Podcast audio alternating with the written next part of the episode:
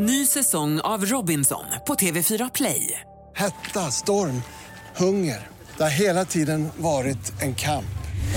Nu är det blod och tårar. Fan händer just nu. Det. är Detta är inte okej. Robinson 2024, nu fucking kör vi!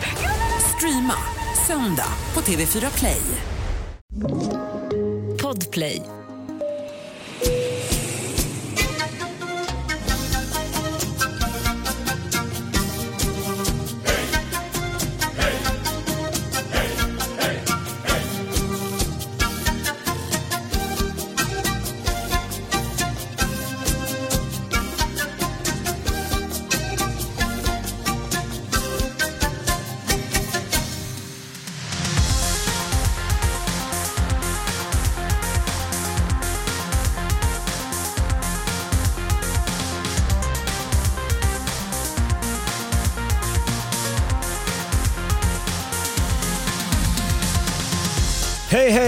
På dig och varmt välkomna ska ni vara till ännu ett avsnitt av denna säsongsspecial som går så fint då under namnet Landbonanza. Där vi varje vecka vi pratar länder med flaggor i olika färger och ränder.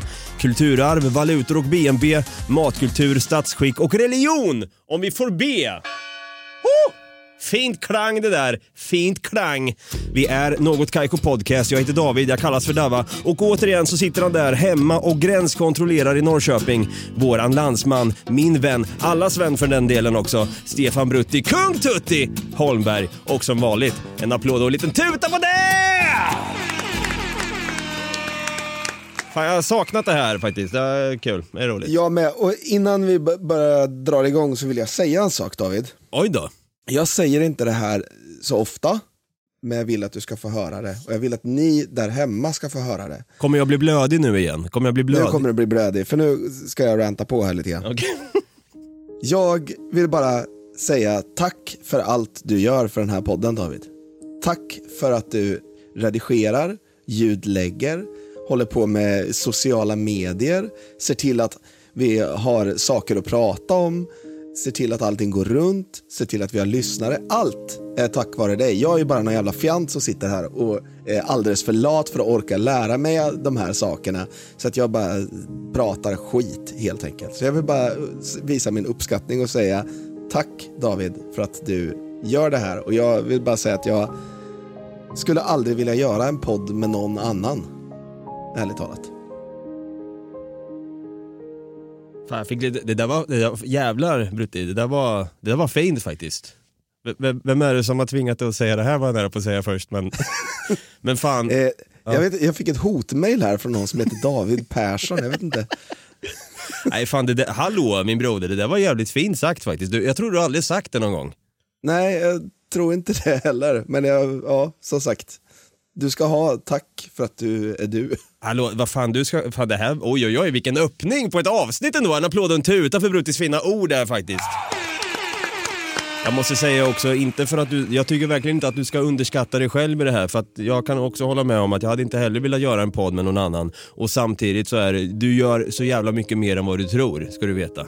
Alltså det, jag, jag kommer ju fram, mina starka sidor och svaga sidor och allt vad det kan innebära. De kommer ju fram tack vare dig också. Så det, it's, it's a, it's, it takes two to tango som man säger. Ja, tack så jättemycket. Och sen får du också tänka på att det är många gånger jag har sagt så här, nej fan, jag orkar inte podda idag, nej fan kan vi hoppa? Och du har pushat mig till att vi gör det ändå. Så det är också väldigt fint Brutti. Ja, men det tack. Nej, fan, jag, nu, nu, jag blir blödig nu, jag vet inte riktigt vad jag ska säga. Det, det, det känns så... Ja, det var fint, det var fint. jag, jag blir lite mål, mållös samtidigt också. Men jag, jag kan passa på att säga något annat som jag vet också är fint. eh, Eller fint och fint för, för den delen, men jag kunde andas ut fint efter det, det hände så att säga. Jag kan säga att jag, jag jobbade ju förra veckan på självaste Kristi himmelsfärd då.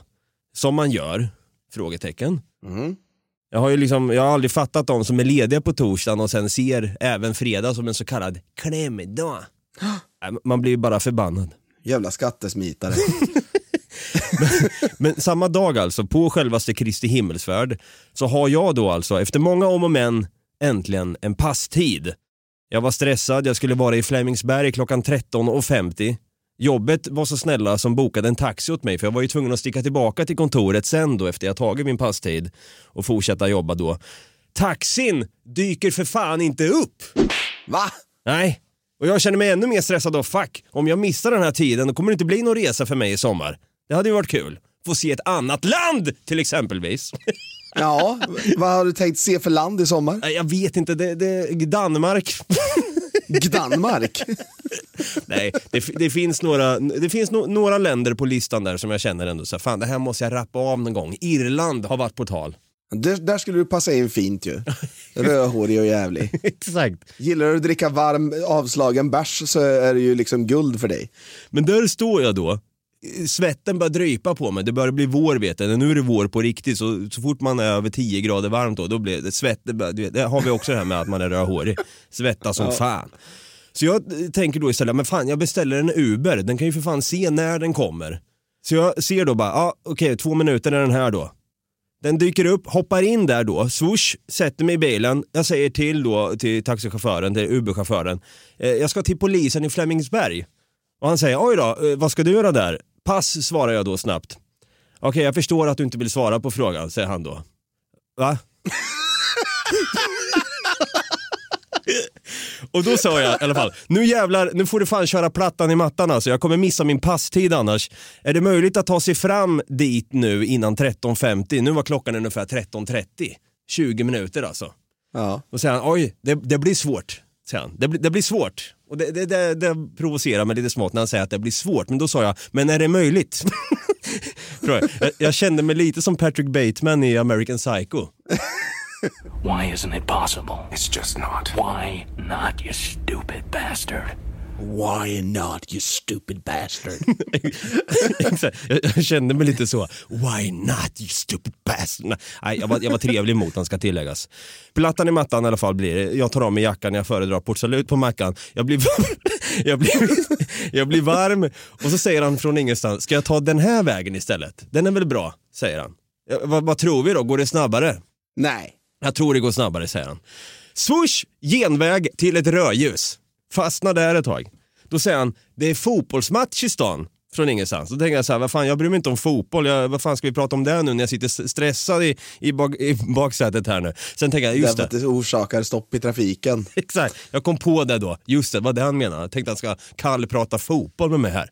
Jag går in på Uber-appen i alla fall, lite stressad. Slinter lite grann på skärmen. Fan vad svettig jag är här bak. Kan du dra på AC'n till minus fem grader tack? Kan göra det? Nej det gör han inte. Det finns inte få minus fem. Ingen jävla kyl jag sitter eller frys. Går in på Uber-appen, kollar vart fan jag är. Jag ser då Björnkullavägen 9 där då polismyndigheten ligger i Flemingsberg. Runt hörnet!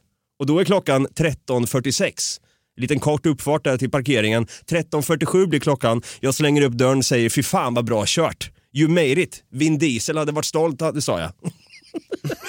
Han fattar inte referensen. Jag springer in då i alla fall, skriver in mitt bokningsnummer på datamaskinen och så sätter jag mig i väntrummet. Och där får jag sitta och vänta i drygt 25 minuter till 30 minuter. Men jag fick i alla fall äntligen ta ett nytt passfoto så det ser ljust ut för en resa i sommar. Jag kan säga att du har två till tre veckor kvar innan du håller passet i handen också. Ja, det är fem veckor sa de till och med. Fem veckor? Åh oh, jävlar, det tog tre veckor för mig. Åh fy fan. Ja men det, det kanske har något med Stockholmstider att göra. Det känns som att allt går mycket långsammare här. Ja, så är det. Fy fan. Någonting som inte ska gå långsamt i alla fall, det är de här två länderna som vi har tagit i det här avsnittet idag. Det ska bli intressant att se vart vi parkerar våra håriga rövar idag. så jag tycker, without any further ado, så drar vi igång. Ja, eh, lite kärleksförklaring här i början av avsnittet och lite stressigt där då. Skulle Dava få sin, sitt pass eller inte? Hinna och ta det där passfotot? Till slut så. Till slut så. Och nu är jag nyfiken här Brutti. Vilket land har du tagit till bordet idag? Jag kan, jag kan säga det högt för jag sitter här tryggt och ensamt i studion här. Jag har ju valt att prata om landet Bolivia. Det visste inte ni lyssnare heller. Nej. Men, vet du var Bolivia kommer ifrån? Namnet Bolivia.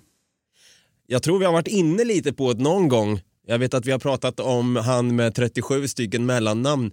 Simon Bolivar. Jag säger bara två här nu. Exakt. Det, det handlar ju om Simon José Antonio de la Santissima Trinidad Bolivar i Ponte Palacio och i Blanco. Jag skulle inte vilja vara den som utfärdar hans pass om man säger så. Får fan skrivkramp. Pass på den Exakt. och landet, alltså Bolivia, Bolivar, ja, ni fattar. Vi fattar, ja. Do you understand the words that are coming out of my mouth? No, I don't think so. Språk och utbildning. Bolivia har ju likt resten av Sydamerika förutom Brasilien spanska som officiellt språk. Får jag fråga dig lite fort här, lite instick bara. Var, varför just Bolivia av alla sydamerikanska länder? Det är första gången vi är i Sydamerika i landbonanza nämligen. Därför att jag har en väldigt bra anekdot om, om Bolivia så att du, du ska få höra den lite senare. Gåshudens mamma ringde, jag svarade. Det finns ju även ett språk som heter Yuracare som är ett urinvånarspråk. Ett hotat språk som en, enbart 2680 personer pratar. Så att det är väldigt, väldigt litet. Men det finns även fler sådana ännu mindre språk som är mer eller mindre utdöda nu. För det var väl samma grej i Japan va? Du berättade att det fanns ett språk där som bara folk som är över 40 år pratar. Att det börjar bli utdöende. Exakt, i princip så är det bara folk över 40, men det är Hachio tänker du på, som vi pratar om. Just det. Och det här, det här språket sa du, det här första, Yurikiare. Yuracare. Yurakare, ja close då. Kare. Kare ja. Det här språket som sagt, det är väldigt litet och nästan utdött. Så det, det är ju spanska som är dominant i, i Bolivia. Med lite olika dialekter som är till exempel eh, i Anderna så, så har man en dialekt och, och lite så. Eh, som alla som bor runt Anderna använder sig utav. Typ som Kerim då som vi hade i förra avsnittet när han pratade om Mostar. Det kanske är lite Ja, ja, men kanske så, jag vet inte. Här är vi från Anderna.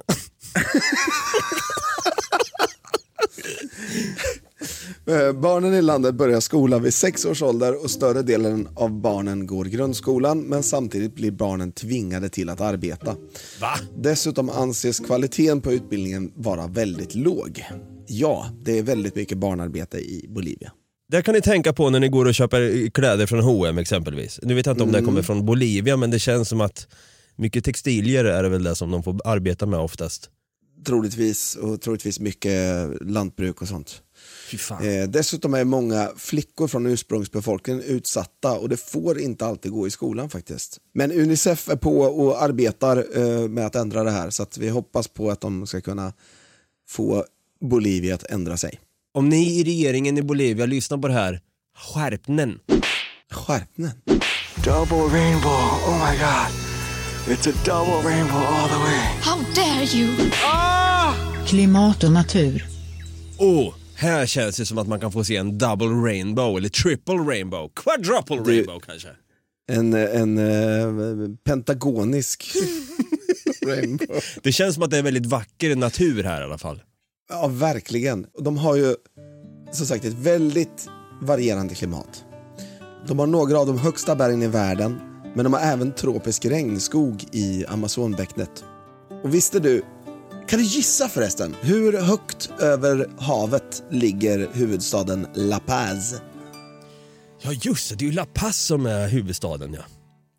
Jag tänker väl att Bolivia och Peru har väl ungefär samma, vad ska man säga, samma höjd. Jag tänker aztekerna, inka, äh, förlåt, inka-folket då. Mm. Perus huvudstad heter ju Lima. Lima, ja exakt. Jag tänker nog fan, kan det vara nästan... Vi har ju pratat lite grann om det här innan, jag vet när vi snackade om verklighetens Indiana Jones, Hiram Bingham. Jag vet inte fan om vi kom in på hur högt han var, men han har ju varit där och snokat och gått runt och traskat runt där med någon Gollum-liknande pojke som visade han då Machu Picchu. eh, nej men ja, kan det vara nästan 1700 meter över havet? Ja, du är lite off faktiskt. Fuck! Jag, jag har lite, nu, nu bara för att jag har det uppe så måste jag eh, påpeka också att Lima är en väldigt intressant stad för den börjar nere på noll meter över havet, nere vid stranden. Sen reser den sig 1550 meter över havet. Och det, det är fortfarande samma stad då? Ja, det är fortfarande samma stad. som, som bara går upp, rakt upp i berget. De har byggt bara på bergsryggen där. Fatta och bo längst upp och säga så här. "Nej, Du eh, mamma jag ska bara dra till, till grannpojken en veva. Grannpojken bor längst ner på, på våning På- noll. på stranden. på stranden. Kör man en jävla el, elsparkcykel ner vet du. Det är ju fan, en, jag så här R2D2-ljudet. fy fan vad sjukt. Skit i Lima nu förresten, för det, det var inte det vi skulle prata om. Åt helvete med Lima. Eh, förlåt, vänta, det kan vi inte säga. La Paz i alla fall. Just det. Otroliga 3600 meter över havet. Åh jävlar! Jag tänkte fan i mig när du sa att jag var lite off, att du skulle dra till med 400-500 meter över havet bara. För fan, det, är ju, det här är ju flygplanshöjd ju. 10 000 meter över havet. Men, ja. Det beror på vad det är för flygplan. Ja, det är fan sant, det är sant. Okej, jäklar i gatan. Alltså Kebnekaise som är Sveriges högsta berg ligger ju på typ 2000 meter. Ja, kan, kan det ens kallas för berg ens? Jag vet inte om det kan, jag vet inte. Det är något jävla lalligt, lite så grushög som någon har släpat dit känns det som. Fy fan, det är ju pinsamt. Det är inte första gången vi, vi ger Kebnekaise lite skit i den här podden känns Nej. Vilket jävla tråkigt berg. Ja. Så folk går runt och skryter vet du såhär, "Ah, jag klättrade Kebnekaise i helgen. Ja. Ja. Och, och så säger de, jag ska till fjällen. Så åker de till Sälen, den här lilla kullen. Exakt. Det är en jävla väggupp för fan i jämförelse. Jag gick upp där med pjäxor på. Ja, vilken jävla bedrift. Fan, jag åkte upp för en, eh, för en jävla rulltrappa i Hornstull idag. Det är samma grej typ.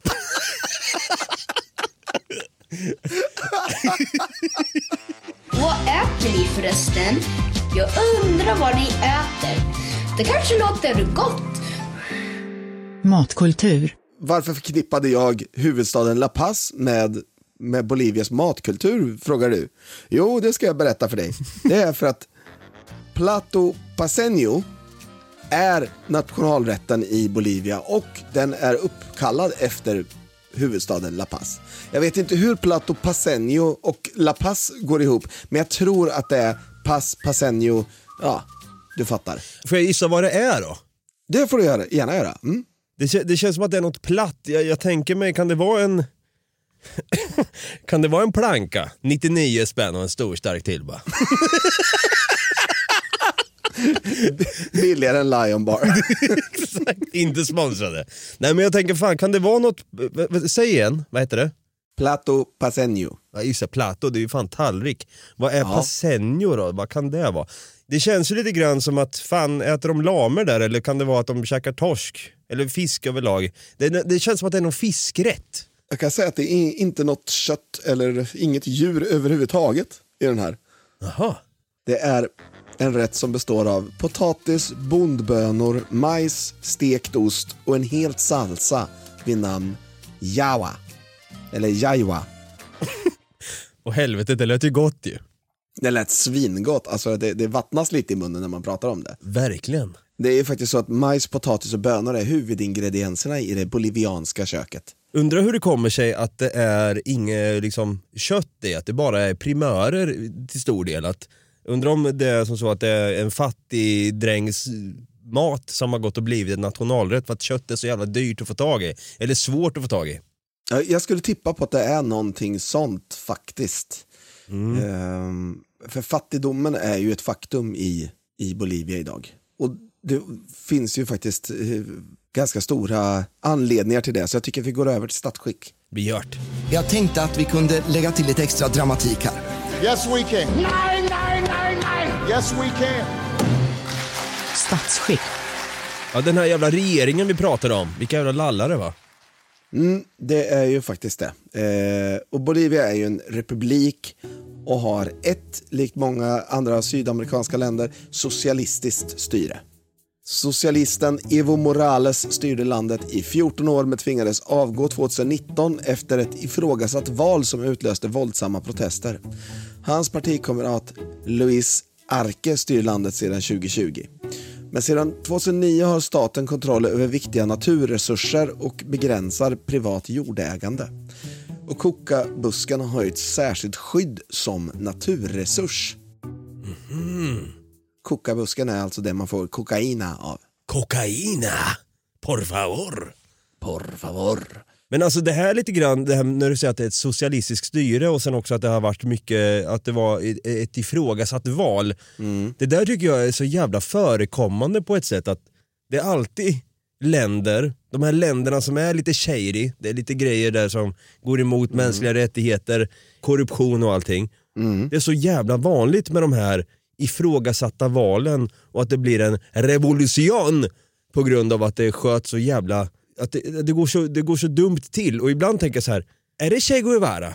Är det han som har är det han som har dragit igång någon jävla socialistisk våg där?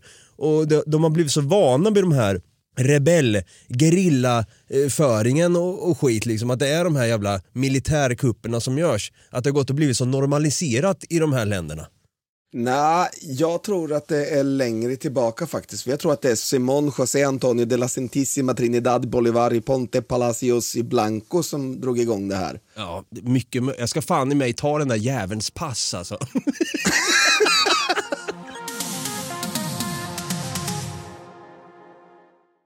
Ny säsong av Robinson på TV4 Play. Hetta, storm, hunger. Det har hela tiden varit en kamp. Nu är det blod och tårar. liksom. Fan händer just nu. Det. är Detta är inte okej. Robinson 2024, nu fucking kör vi! Streama söndag på TV4 Play. Aj, aj, aj, det kluckar i rören. Men det är väl inget att bry sig om? Jo, då är det dags för de gröna bilarna. Spolarna behöver göra sitt jobb. Spolarna är lösningen. Ah, hör du? Nej, just det. Det har slutat.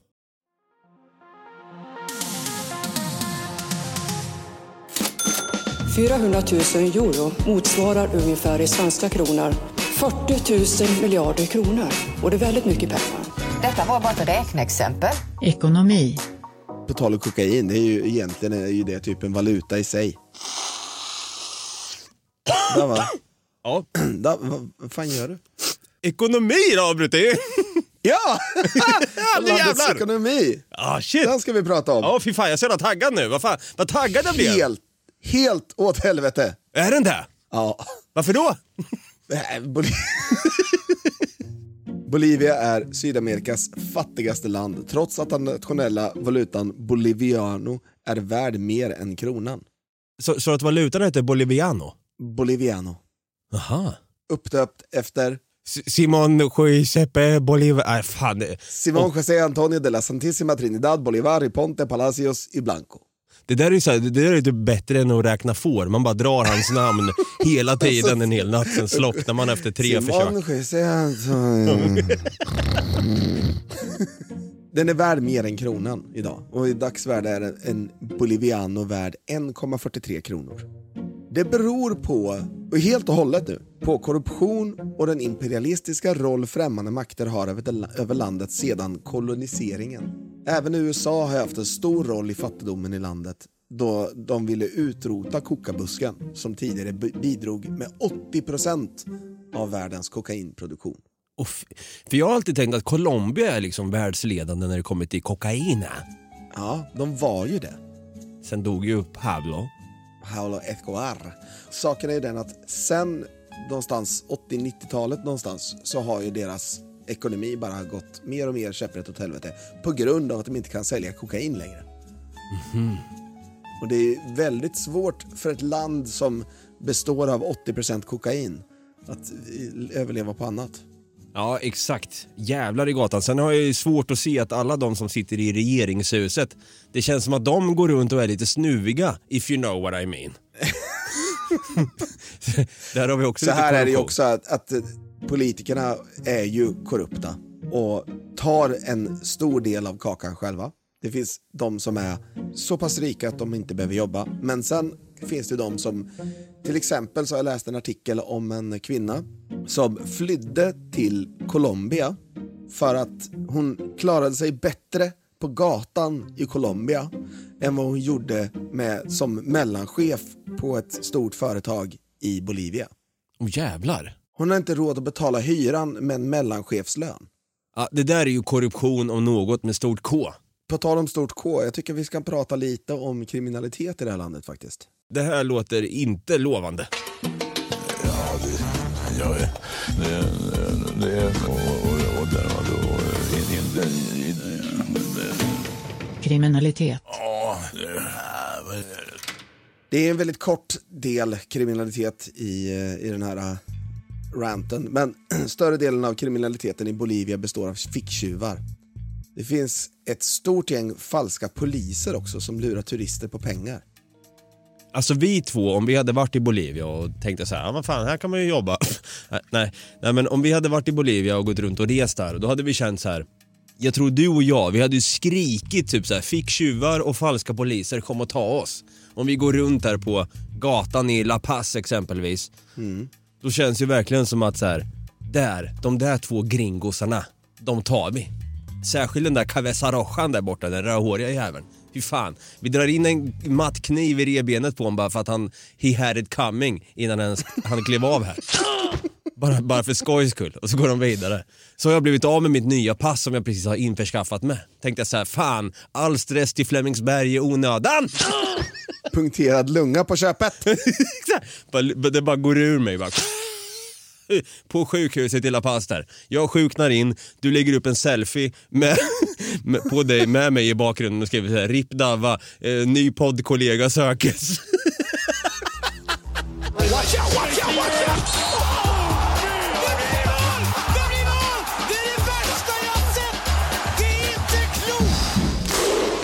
Idrott. Du, i Bolivia så tror jag att de, det är stor, de är stora fans av cricket. Här är det cricketeri som gäller. Cricketeri? Helvete. Det, det låter ju också kriminellt att säga där va. Nej, jag blev dömd för cricketeri i Bolivia. Suttit inne nu i 32 år. Se vad det gjorde med mig. Börja aldrig med cricket hörni. Nej, inte riktigt så. Det är ju fotboll som gäller. Såklart. Det är bara fotboll. Så här är det. I Bolivia är fotbollen väldigt viktig. 1923 skrevs nämligen ett regelverk i Bolivia som influerat utvecklingen av sporten världen över. Det är det. Bolivia är ju inte ett jättestort land. Det bor cirka 11,5 miljoner människor. Trots det så har det över 2000 fotbollsklubbar. Oh jävlar! Framförallt en vid namn Ororo Royal som är en av de äldsta i Sydamerika. Ororo? De högsta ligorna inom fotbollen i Bolivia är La Liga och Copa Simon Bolivar. Vet du hur många gånger Bolivia har spelat i fotbolls-VM? Lika många gånger som eh, Simon Bolivar har, namn i, eh, har, har, har mellannamn. Nej, de har faktiskt bara spelat i VM tre gånger. 1930, 1950 och kan du gissa den fjärde? Kan det vara ni, Du var född då. 90, 1988? Nej, Jaha, ni- ni- 94? Ja!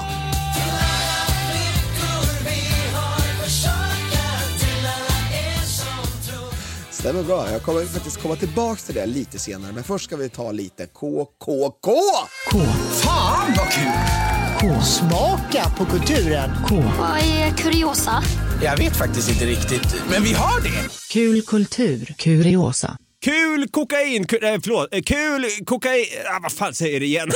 Kokainkulturen i Bolivia. Just det, så var det ja. Det, just det, det var det vi skulle prata om. Kulturen i Bolivia består till stor del av kokain, eh, viktiga arkeologiska ruiner, guld och silverornament, stenmonument, keramik och vävda föremål. Du, det där, det där kändes, eh, jag, jag kände på mig det faktiskt. Det, det här med, de har så färgglada ponchos. Känns som att det är väldigt poppis i Bolivia. Panflöjt är ju en stor grej. Vi klämmer in lite panflöjt här i bakgrunden.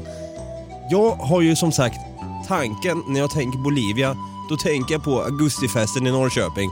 När man fick se alla de här bolivianerna som stod och sålde lite knackiga CDs där med lite dålig... Jag, ursäkta mig, jag måste avbryta. Är inte de peruvianer? Det är kanske de här ja. Mm. Eh, Jag, jag har för mig det, men eh, jag ska inte säga att det inte finns bolivianer som står och spelar panflöjt. Men jag tror att det du tänker på är peruvianer. Det finns däremot en jävligt cool dans som de eh, dansar i Bolivia som kallas för caporales. Ja, Har du hört talas om den? ja. Eh, Kvinnorna har på sig några så här coola hattar, männen har hattarna som sitter på ryggen typ. Som att de har liksom glidit bak och så har de ett snöre runt halsen. Och sen har de liksom så här cowboydojor med lite bjällror på, lite så här spikar och skit. Och så dansar de. Och så går de fram där. Jag, jag, alltså jag fick, redan som liten, när jag var kanske 5-6 år, och fick se när det var karneval i Norrköping. Så dansade de caporales. Jag kommer ihåg att jag fick gåshud än idag, för musiken är så jävla härlig. Las botas puestas, los cascabeles te harán suspirar. Las botas puestas, los cascabeles te harán suspirar. Ja, verkligen. Det är ju väldigt svängig musik, det är det ju. Och sen så är det ju väldigt, väldigt fint att titta på när de dansar och sådär och spela trummor och grejer gör de. Och, ja, det är schysst faktiskt. Cool som fan. Väldigt färgglatt är det också. Det är mycket så här utstickande gröna, röda, lila, turkosa färger som, som används där de har sina dräkter på sig också. Det hade varit så jävla kul att åka till Bolivia, till La Paz och få vittna då Caporales IRL precis innan då man blir helt totalt ficktjuvad och kanske gripen och får en mattkniv i sig av en falsk polis. Det hade varit härligt att se. Mm. Det hade varit jättehärligt faktiskt. Mm. Men nu ska vi faktiskt gå över till min anekdot här som jag faktiskt har eh, om just landet Bolivia. Det, det är ju lite kaxigt att börja så att säga. Nu kommer min anekdot. 1994 så satt jag med en slags tidning i vilken man kunde klistra in idolbilder på landslagens spelare. Det var alltså under ho- eh, hockey-VM, ja. under fotbolls-VM 1994. Man kunde köpa dessa klistermärken separat och hade man tur kunde man få in alla spelare i alla lag. Och jag hade ju då två stycken favoritlag, förutom Sverige. Och det ena, det var just Bolivia. Bo- Som jag, som jag läste det som åttaåring när jag satt där på semester i Grekland. Så, men titta, titta mamma, eh, laget heter Bolivia. Så skrattade jag. Så skrattade hon och rättade mig att nej, det gör det inte, det heter Bolivia. Jag tänkte att det var ju väldigt självklart att de faktiskt var bra på fotboll om de heter Bolivia. Ja men exakt, jo men vad fan det är klart man drar den kopplingen som åttaåring. Men alltså vad fan, varför just Bolivia då som favoritlag av alla jävla... Ja, det, just för att de hette Bolivia. Ja det var därför okej. All right. Ja, som åttaåring så var jag ganska illitterär och läste kanske lite för snabbt ibland. Och det, det må väl vara hänt med Bolivia att jag läste Bolivia, men jag läste ju en ganska oskön grej också och det var att jag läste eh, kanske inte riktigt rätt när jag eh, tyckte att det hette Negria. Åh nej Brutti, nej Brutti. Alltså, nu ska ju tilläggas här att du har ju en, en, en liten släng av dyslexi, har du ju medgett här i podden också. Ja. Den kanske, den kanske var, Ja, den, den grundades jag, då. Jag, jag tyckte att det var, att det var logiskt. Ja. Okej, när det var ett gäng svarta spelare och sen så hette landet Nigeria och jag kunde inte riktigt läsa det. Det var inte. Det var inte lätt att vara Stefan Brutti, kung Tutti Holmberg på Grekland som åttaåring och bli Nej. rättad konstant. Men okej, så du, du menar alltså att Nigeria också var ditt andra favoritlag? Ja. Okej, Bolivia och Nigeria? Ja. Fan, jag börjar se en koppling här nu. Ja, så det är därför jag tycker att jag ska passa över den här fotbollen till dig nu så att du får ta över och prata om Nigeria innan jag försäger mig igen här. Det var den sjukaste segwayen jag hört. Ny säsong av Robinson på TV4 Play. Hetta, storm, hunger. Det har hela tiden varit en kamp. Nu är det blod och tårar. liksom. Fan händer just nu. Det. Detta är inte okej. Robinson 2024, nu fucking kör vi! Streama söndag på TV4 Play. Ett poddtips från Podplay. I fallen jag aldrig glömmer djupdyker Hasse Aro i arbetet bakom några av Sveriges mest uppseendeväckande brottsutredningar. Går vi in med hemlig telefonavlyssning och, och då upplever vi att vi får en total förändring av hans beteende. Vad är det som händer nu? Vem är det som läcker? Och så säger han att jag är kriminell, jag har varit kriminell i hela mitt liv men att mörda ett barn, där går min gräns. Nya säsongen av Fallen jag aldrig glömmer på Podplay.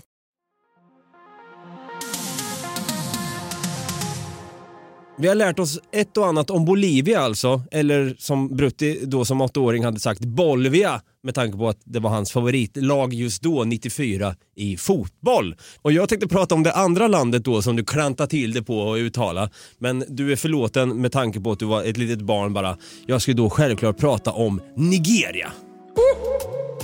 Och det låter lite sjukt här för du hade kanske inte någon aning om vilket land jag skulle ta upp men nej, Jo det hade du faktiskt kanske. Nej, jag bara på random passade över den till dig. Hoppades på att det var Nigeria du skulle ta över. Men jag tänker lite grann att det är första gången vi är i Sydamerika i det här avsnittet och då tänker jag så här, fan vi kan lika gärna besöka Afrika för första gången i, det här, i den här bonanzan lika så. Ja. Så här kommer två länder som vi verkligen, ja vi är på helt olika kontinenter i världen. Men Nigeria, det är ju då hemmet för över 200 miljoner invånare. Nigeria har en av de största populationerna av ungdomar i världen och är det sjätte folkrikaste landet på hela jorden. Oj. Nigerias population är ja, estimerad till att bli hur många då? 2050. Det dubbla, 440 miljoner. Oh, fy fan, det är nästan spot on. Det är 444 miljoner människor. Så de har estimerat. De är duktiga på att föröka sig i Nigeria tydligen. Det måste man ju ge dem. Och då måste jag fråga dig här då. Vilken stad är huvudstad i Nigeria? Åh, ehm... Jag vet att jag, jag, kan, jag kan inte det på rak arm. Man trodde för att det var Lagos. Just det, det ligger ju för fan i Nigeria. Men från 1991 så är det Abuja som är huvudstaden numera.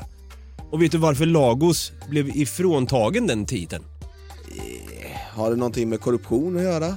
Nej, egentligen har det med storleken att göra. Alltså, saken var att innan då 91 så var Lagos huvudstaden, men den ansågs vara för stor, stökig och kaotisk.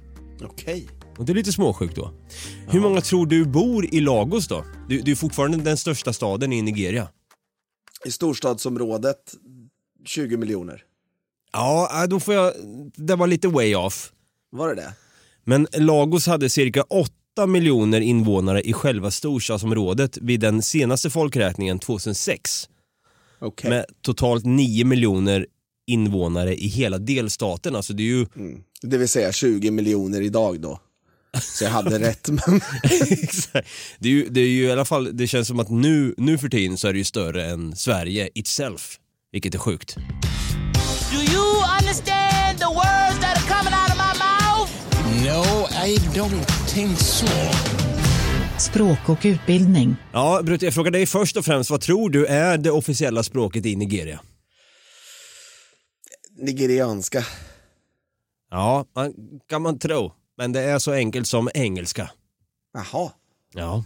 det är så enkelt. Engelska är officiellt språk i Nigeria. Det mest utbredda inhemska språket är däremot hausa som tjänar som lingua franca i stora delar av norra Nigeria. Jag vet inte exakt vad lingua franca betyder men jag antar att det kanske är andra språk. Och sen har vi också då andra viktiga språk. Det är fulfulde, eller fula som man kan säga, yoruba, edo, igbo och ibibio. du, David, följ följde hette det. Vi kan ta och lyssna lite grann på den här klassiska dialekten, the, the Nigerian accent. Här har vi en komiker som heter Godfrey. Han är jävligt rolig. Listen, I'm Nigerian, okay? 100% Nigerian, all right? I was fucking born here, but I'm still African. But people question me, you know what I mean? Even Nigerians after the show question my, my Nigerianness when I fucking explained it. And they think they're slick. They be like, Godfrey, Godfrey, we enjoyed your show. That's how Nigerians talk, talk on our face. We enjoyed your show. You said you're Nigerian. What? What part? Because you know what I'm saying? Just because I talk like this, there's a lot of Africans born here. We talk normal, like, yo, I'm from the Congo, all right, man. I'm from Nigeria. They want us to be like, hello, everybody. I am happy to be here. And they want us to laugh like this. the fuck out of here, man. Ja, där har vi den klassiska the Nigerian accent, så att säga. Det har ju, Will Smith har ju gett sig på en Nigerian accent också. Somebody sent me the link and he said Will, Will Smith is doing a, a Nigerian accent in his film. and the haters will say that his accent is not real. I don't I don't say that. I think that he sounds like a Nigerian with a concussion. It sounds like a Nigerian with a concussion. Men du, istället för utbildning så vill jag gärna lyfta nigerianernas spirit inom citationstecken, eller vad man ska säga. För nigerianer är kända för sin livfulla och vänliga energi uttryckt genom olika kreativa uttryck. Mm. Nigerianer är kända för att vara intelligenta, hårt arbetande människor och för attityden I can do it eller never say never som kompletteras med en vänlig och tillmötesgående anda. Och det här har jag faktiskt känt på för att jag gick faktiskt med en nigerian i, eh, när jag pluggade i Båstad 2010. Jag gick med en kille då som hette Ahmed. Han var från Nigeria, svinhärlig, han kraftig rugbyspelare, stor som fan. Och så jävla snygg klädstil hade han också kunde jag tänka på. Och han är fan i mig, om jag tänker efter, han är, han är en av de snällaste snubbarna jag har mött alltså. Är det så? Karisma, leendet, han hade du vet, allt. Han liksom, när han kom in i ett rum, då märkte man så här, där har vi fan Ahmed. Vad skön han är, vad skön han är. Och då frågade jag en gång, hade jag blivit bra bemött om jag reser till Nigeria? Hur hade jag blivit bemött där av, av befolkningen? Och han sa, ja men fan, hallå, jag bor, jag bor i Lagos, eller min mamma bor i Lagos. Häng med bara. Du vet, Han var så jävla, han var så skön va, vad ska du göra i sommar? Haka med ner bara. Så här. Han var så inbjudande, så jag bara wow, det är ju så här man ska vara. Double rainbow. Oh my god. It's a double rainbow all the way. How dare you! Klimat och natur. Här då Brutti, södra delen av landet i Nigeria då, det består av lågland med tropiskt klimat och regnskog och den nordliga delen den består av högslätt med savann så det är lite så här 50-50 där. Antingen om du vill bo tropiskt och känna kvavhet och inte kunna andas då som att du har fått en mattkniv i lungan när du har varit i Bolivia innan då så har du alltid en savann att kunna åka till. Ja, just det. Ja. Och där är det så jävla hett så att du, du, du, du hellre åker tillbaka till djungeln och får den där mattkniven. Exakt. Och den fruktbara jorden gör att Nigeria blir ett gynnsamt jordbruksland. Och här måste jag fråga då till exempel deras flagga. Kan du föreställa dig Nigerias flagga i huvudet nu? Mm. Grön, vit, grön. Grön, vit, grön ja. Grön på sidorna och vit i mitten. Och vad står det för tror du? Fruktbarhet och öken. Ja, inte helt off ändå, fast ändå samtidigt. Här står det då “The Nigerian flag was designed by Michael Taiwo Akinkunmi in 1959, helt omöjligt att säga årtalet här på svenska. Men 1959 så blev i alla fall flaggan designad då, då av Michael. Och sen har vi då de två, the, the two green stripes, alltså de två gröna sidorna där representerar Nigerias naturliga rikedom. Ja. Och det vita i mitten är då fred. Aha, okej. Så jag var två tredjedelar rätt typ. Ja, exakt. exakt. Men det är en väldigt fin flagga om man tänker så. Ja, absolut. Frågan är, känner vi till Nigerias matkultur? Vad äter ni förresten? Jag undrar vad ni äter. Det kanske låter gott. Matkultur. Jag svarar nej på det. Mm, ja, Jag gör nog inte det, men jag tycker, jag, det känns som att det är mycket ris. Du är faktiskt helt spot on där. Jag menar, har du käkat afrikanskt käk någon gång? Inte vad kan minnas, nej. Nej, jag har inte heller varit den som bara så här, ah, afrikanskt var det ja. Det, det får bli det i, istället för ärtsoppa på en torsdag. Nej. Utan eh, jag vet i alla fall att ris är ju ständigt förekommande och en grej då, jollof rice. Det är en av landets mest populära maträtter i Nigeria då, då och äts i alla delar av landet. Det är även Nigerias nationalrätt. Och vad fan, är, vad fan är jollof rice då, tänker man. Det är helt enkelt ris, no shit, tillagat med tomat, lök, peppar och några andra kryddor. Så du tar riset och rör ihop allting bara till en jävla röra, till ett hopkok, till en bibimbap i princip. Och sen kan du servera då eh, till det kan du servera banan, vindruvor och lite skit runt om. Och så lite kyckling. Boom bara! Då är det klart. Ja. Jag gillar att det blir liksom nästan, nästan en mukbang varje gång vi kommer till matkultur. Det bara vattnas i munnen, förutom när vi pratade Norge. Ja, exakt. Macka! Eller, eller Finland. Eller Finland. Finland, alltså det bara torkar i hela käften när man hör ordet memma. Alltså det känns som att Benjamin sitter och lyssnar på oss just nu och tuggar på memma. Han är så jävla, det är så asfalt i hela käften på nu vet han är så jävla glad han. Den bästa finska eh, maten, det är ju ändå finska pinnar som är svenskt. Ja, oh, fast vi sa ju också att Tutti Frutti ska ha en shoutout, eller Fatser. Ja, jo, det ska han väl. Det finns också en annan eh, rätt i Nigeria som är lite värt att nämna här också. Det är tuvo shinkafa. Tuvo shinkafa. Det är en unik nigeriansk dish då, en maträtt som består av rismjöl eller mjuk och short grained rice står det här, alltså kortgrynigt ris och vatten. Och när man gör det här då, när man kombinerar det här så gör man det till små bollar. Det ser nästan ut som att man har gjort, tagit vetemjöl och bara gjort till bollar då. Mm. Och så har man lagt i det då i någon form av soppa eller gryta. Mm. Det ska tydligen vara lite kaxigt att ha i då. Så okay. Tuvo Shinkafa. Mm. Fan det låter lite grann som att när du är uppe här i Stockholm snart så får vi gå och käka på en afrikansk restaurant i så fall. Mm. Ja precis. Det är hög tid. Och det är även hög tid för sport.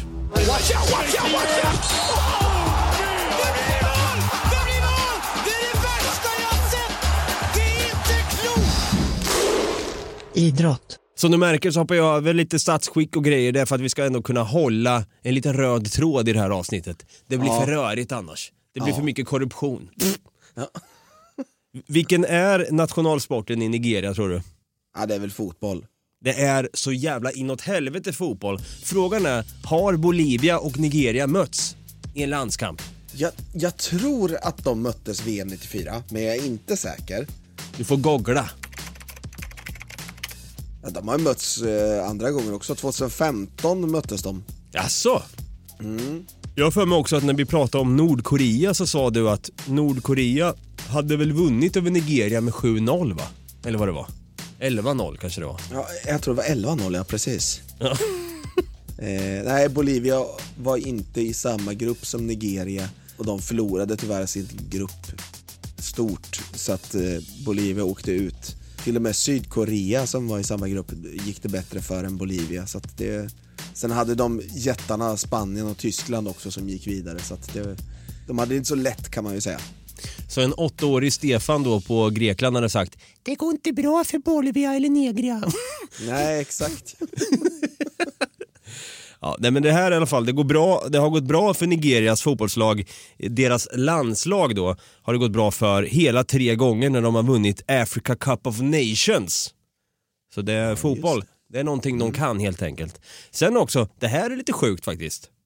En annan stor sport i Nigeria, vad, vad tror du det är? Det, du får det låta som att det är någonting som inte borde gå att göra i Nigeria. Så jag satsar på Bob. Sanka, you dead? ja man. Nej, det, det, är faktiskt bågskytte. Aha. Det är en stor grej i, eh, i Nigeria tydligen. Man kan, man kan gå förbi där och bara... man bara ja! Sen får en pil rakt i bröllat bara. Det går en liten viting där på savannen liksom. Ja! ja, det är en stor grej i Nigeria i alla fall. Det var allt jag hade om sport och nu tycker jag vi ska gå till det viktigaste. KKK. KKK! K. Fan vad kul! K. Smaka på kulturen. K. Vad är kuriosa? Jag vet faktiskt inte riktigt, men vi har det. Kul kultur, kuriosa. Kul kultur, kuriosa kommer lastat här och här, Brutti, kommer jag få dig att få ditt mind blown så att säga. Hollywood är en stor grej. Mm. Alltså då tänker jag USA då. Hollywood är den stora film, den största filmexportören i, eh, i allt med film att göra i stort sett. Sen har vi ju då Indien på nummer två när de har sitt Bollywood då. De här lite halvtaffligt gjorda filmerna. Som ändå, det finns några, några guldkorn där såklart. Men sen har vi Nigeria. Vad tror du det här kallas i folkmun? Jag har ingen aning. Nollywood är själva smeknamnet på nigeriansk filmindustri. Okay. Och det är även till och med större än Hollywood. Va? Ja, det är faktiskt estimerat att det är den, störst, den andra största i världen och det är bara då Bollywood i Indien som är större. Och så här är det. Un ungefär 200 filmer i Nigeria produceras varje vecka. Vilket innebär, att, vilket innebär att i Nollywood så produceras det mer än 10 000 filmer per år! Jävlar! Och jag kan tänka mig att du har hört talas om den här då. Det är från en, en Nollywood-film då, en nigeriansk film som heter Pretty Liars 1. Det har gått och blivit en meme på det på senare dagar också. Den lyder så här.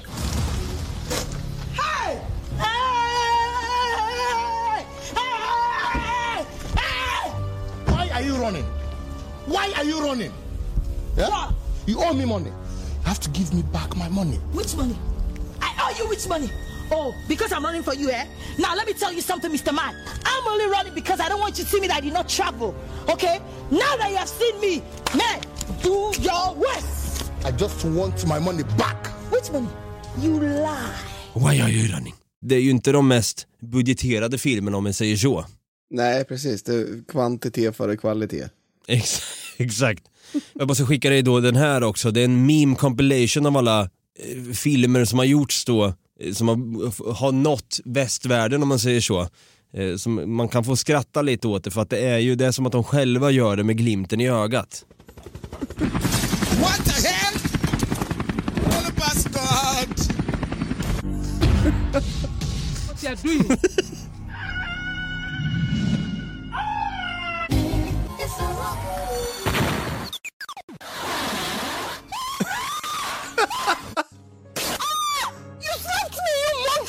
Marry me. My foot, my hope. Oh, my soul is oh, my strong is oh, my Man, man kan ju fatta nu varför de, de kan producera 200 filmer i, i veckan så att säga. Ja, ja verkligen. Det är inte världens budget på det som sagt.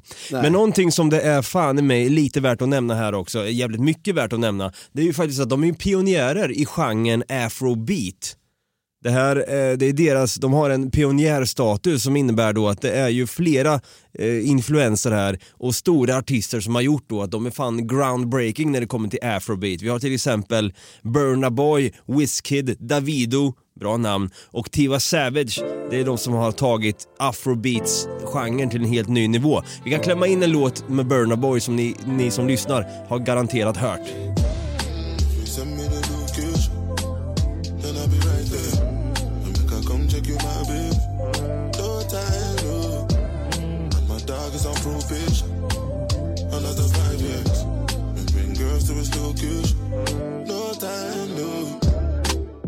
Mm, där har vi alltså Burna Boy. Han har gått och blivit en riktig jävla ikon inom afrobeats faktiskt.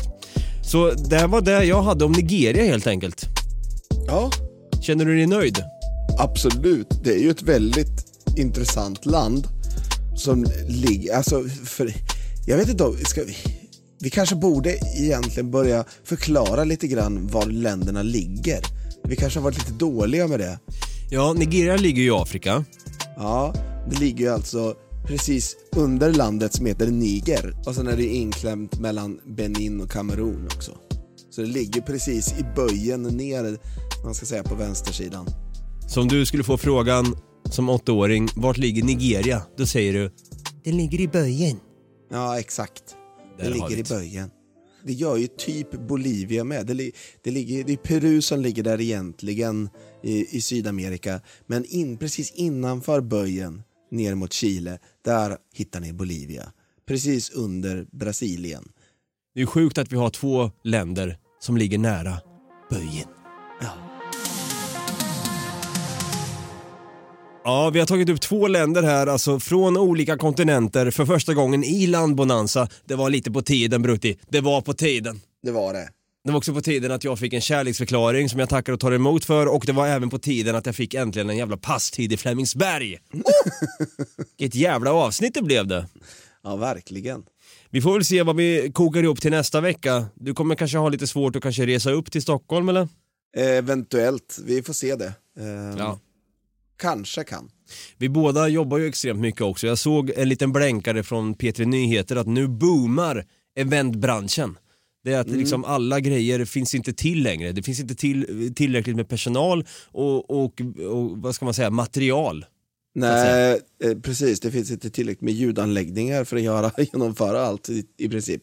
Det finns heller inte tillräckligt med turnébussar. Så att eh, om du har ett busskort och inte busskort, busskörkort och funderar på att starta ett bussbolag så är det här ett ypperligt tillfälle kan jag säga. För att det här, alltså, du kommer nog kunna tjäna storkovan om du startar ett bussbolag idag och hyr ut eh, nightliners som det heter, turnébussar.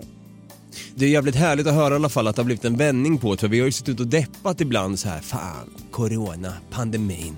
Vi får väl se vad som händer med apkoppor här nu inom kort. Men Ja. det, jag tänkt, det jag tänkte i alla fall att vi har ju suttit och deppat lite, i alla fall särskilt du, att jobben har tagits ifrån dig. Men nu boomar det istället och det är ju kul. Det är ju roligt. Ja, det är jävligt kul faktiskt. Jag tänker om man vill eh, ha kontakt med oss Brutti, bara lite kort här, vart kan man nå oss då, som det så fint heter?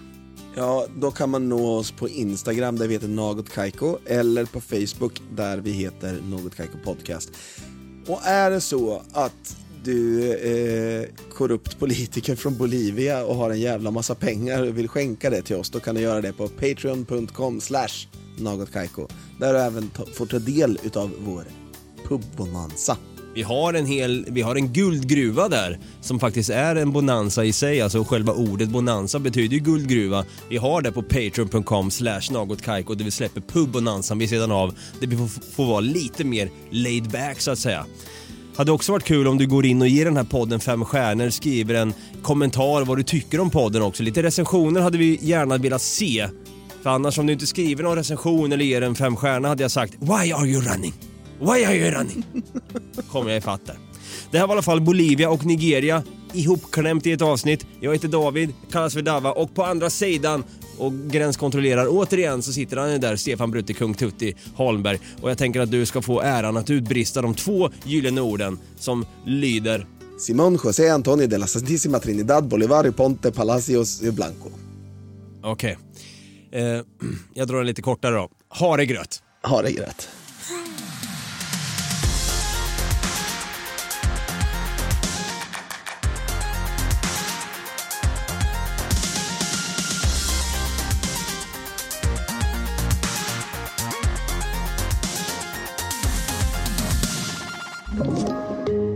Podplay.